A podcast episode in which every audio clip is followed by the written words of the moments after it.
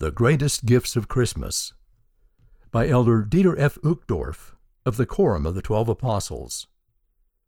What gift can we give our Savior for all He has done for us?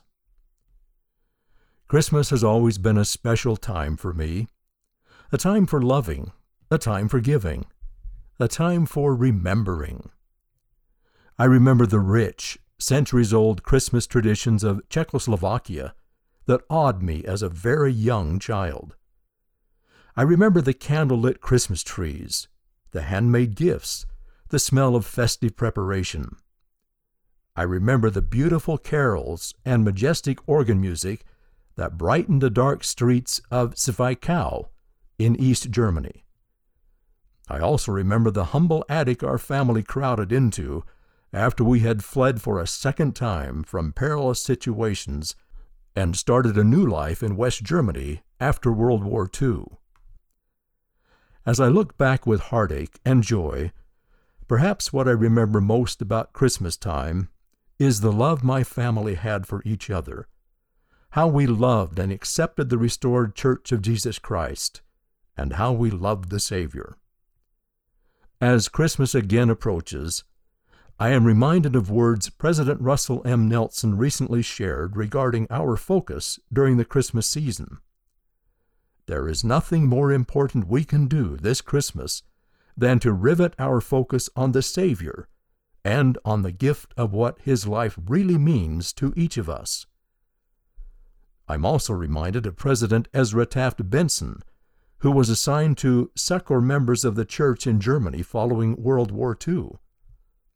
Through the God inspired welfare program, he literally fed the hungry, comforted the weeping, and lifted closer to heaven all with whom he met. Years later, President Thomas S. Monson referred to that event at a dedication service in Zwickau. At the meeting, an elderly church member approached him and said, Please tell President Benson that we love him. He saved our lives mine, my wife's, my children, and many, many others. He was an angel sent by God to literally restore to us hope and confidence in the future. Dear brothers and sisters, dear friends, there is no better time than now, this very Christmas season, to follow such examples and rededicate ourselves to the principles taught by Jesus the Christ. It is always the right time to love the Lord our God with all our heart, and our neighbors as ourselves. It is well to remember that he who gives money gives much, he who gives time gives more, but he who gives of himself gives all. Let this be a description of our Christmas gifts. Focus on his life. Much of the world celebrates Christmas, but as disciples and followers of Jesus Christ, we have made a covenant to always remember Him. At Christmas, we find it especially easy to focus on the Christ child who became our Savior and King. We focus on Jesus Christ as we rejoice in His birth. We celebrate with family and friends the good tidings of great joy we listen to sacred music heralding his coming to earth. We read the scripture record of his birth in Matthew, Luke, and 3rd Nephi. We bear testimony that Jesus is the prophesied Emmanuel, born of Mary, who wrapped him in swaddling clothes and laid him in a manger, because there was no room for them in the inn. We focus on Jesus Christ as we study and embrace his teachings we try to become meek and merciful, peacemakers and pure in heart, forgiving and faithful. We become slow to judge and quick to pray and forgive. We treat others as we wish to be treated. We seek the good fruit that comes from divine doctrine. We do the will of our Father in heaven. We focus on Jesus Christ as we follow His perfect example. He taught us how to love, share, and invite by serving, obeying, praying, sacrificing, and enduring. Like Jesus, we seek opportunities to bless God's children as we go about doing good. We emulate his example of obedience to the Father as we recommit to live by the Word of God and renew our efforts to keep his commandments. We accept his invitation to come and follow me. We invite our fellow citizens of the world to come and see, come and help, come and belong, even when we face persecution, temptation, or tribulation. Focus on His gifts. The gift of what the Savior's birth and life means to us finds its fulfillment in the atonement and resurrection of Jesus Christ. The Savior trembled because of pain. He bled at every pore. He suffered both body and spirit. His sacrifice for all of God's children and his victory over sin and death constitute a great gift. To understand that priceless gift, we need to take time to ponder the Savior's atonement and what it means to each of us. Because of the atonement of Jesus Christ, we know we can find rescue from remorse. We know we can change, improve, and overcome. We know we can repent of our sins and be forgiven. And as we exercise faith unto repentance, we know that the demands of justice are satisfied. Repentance is a resplendent gift, said President Nelson. It is a process never to be feared. It is a gift for us to receive with joy and use, even embrace, day after day, as we seek to become more like our Savior. Because of the Christ child, we receive the divine gift of the atonement of Jesus Christ.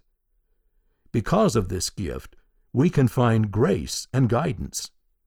We can make sense of suffering.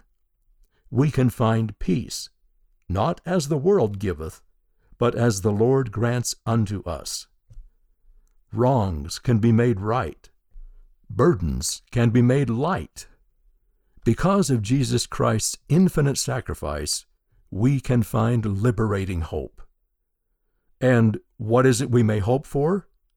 Mormon answers, Behold, I say unto you that ye shall have hope through the atonement of Christ and the power of his resurrection, to be raised unto life eternal, and this because of your faith in him. The Savior's atonement and resurrection make possible the greatest of all gifts of Christmas life everlasting. No wonder we sing, Joy to the world. Our gift to Him. With the Apostle Paul, we declare, Thanks be unto God for His unspeakable gift. But what is our gift in return? The gift He asks of us cannot be bought with money we will not find it in an online store. We cannot ask someone to make it for us. We cannot leave it under the Christmas tree. What the Savior asks of us is our heart. What can I give Him, poor as I am? If I were a shepherd, I would bring a lamb. If I were a wise man, I would do my part. Yet, what I can, I give Him Give my heart. To give Him our heart, we need to first accept His help. Giving the Savior our whole heart means coming unto Him with a broken heart and a contrite spirit of repentance. Only then can we fully receive His gift of the atonement and qualify for God's gift of eternal life. As we willingly repent, we show our love and gratitude for God's gift and for the Savior's sacrifice in our behalf. When Jesus Christ makes our hearts whole again, our joy is full.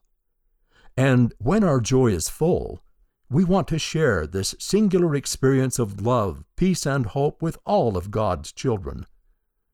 We want to serve God and our fellow men and women. And we want to offer to all the most precious gift ever given, even the bread of life and the living water.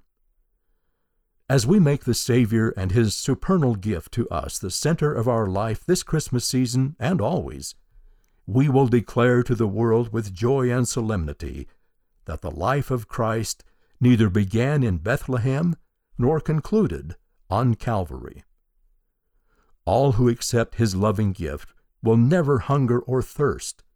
They will find rest unto their souls and rejoice with all their heart and soul that the Lord is come.